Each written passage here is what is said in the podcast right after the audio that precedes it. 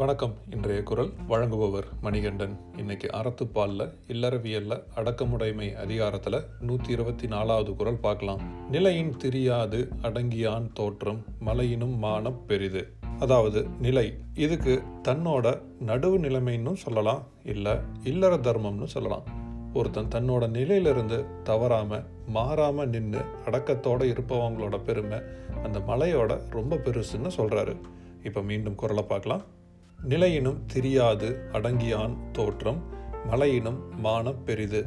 நன்றி.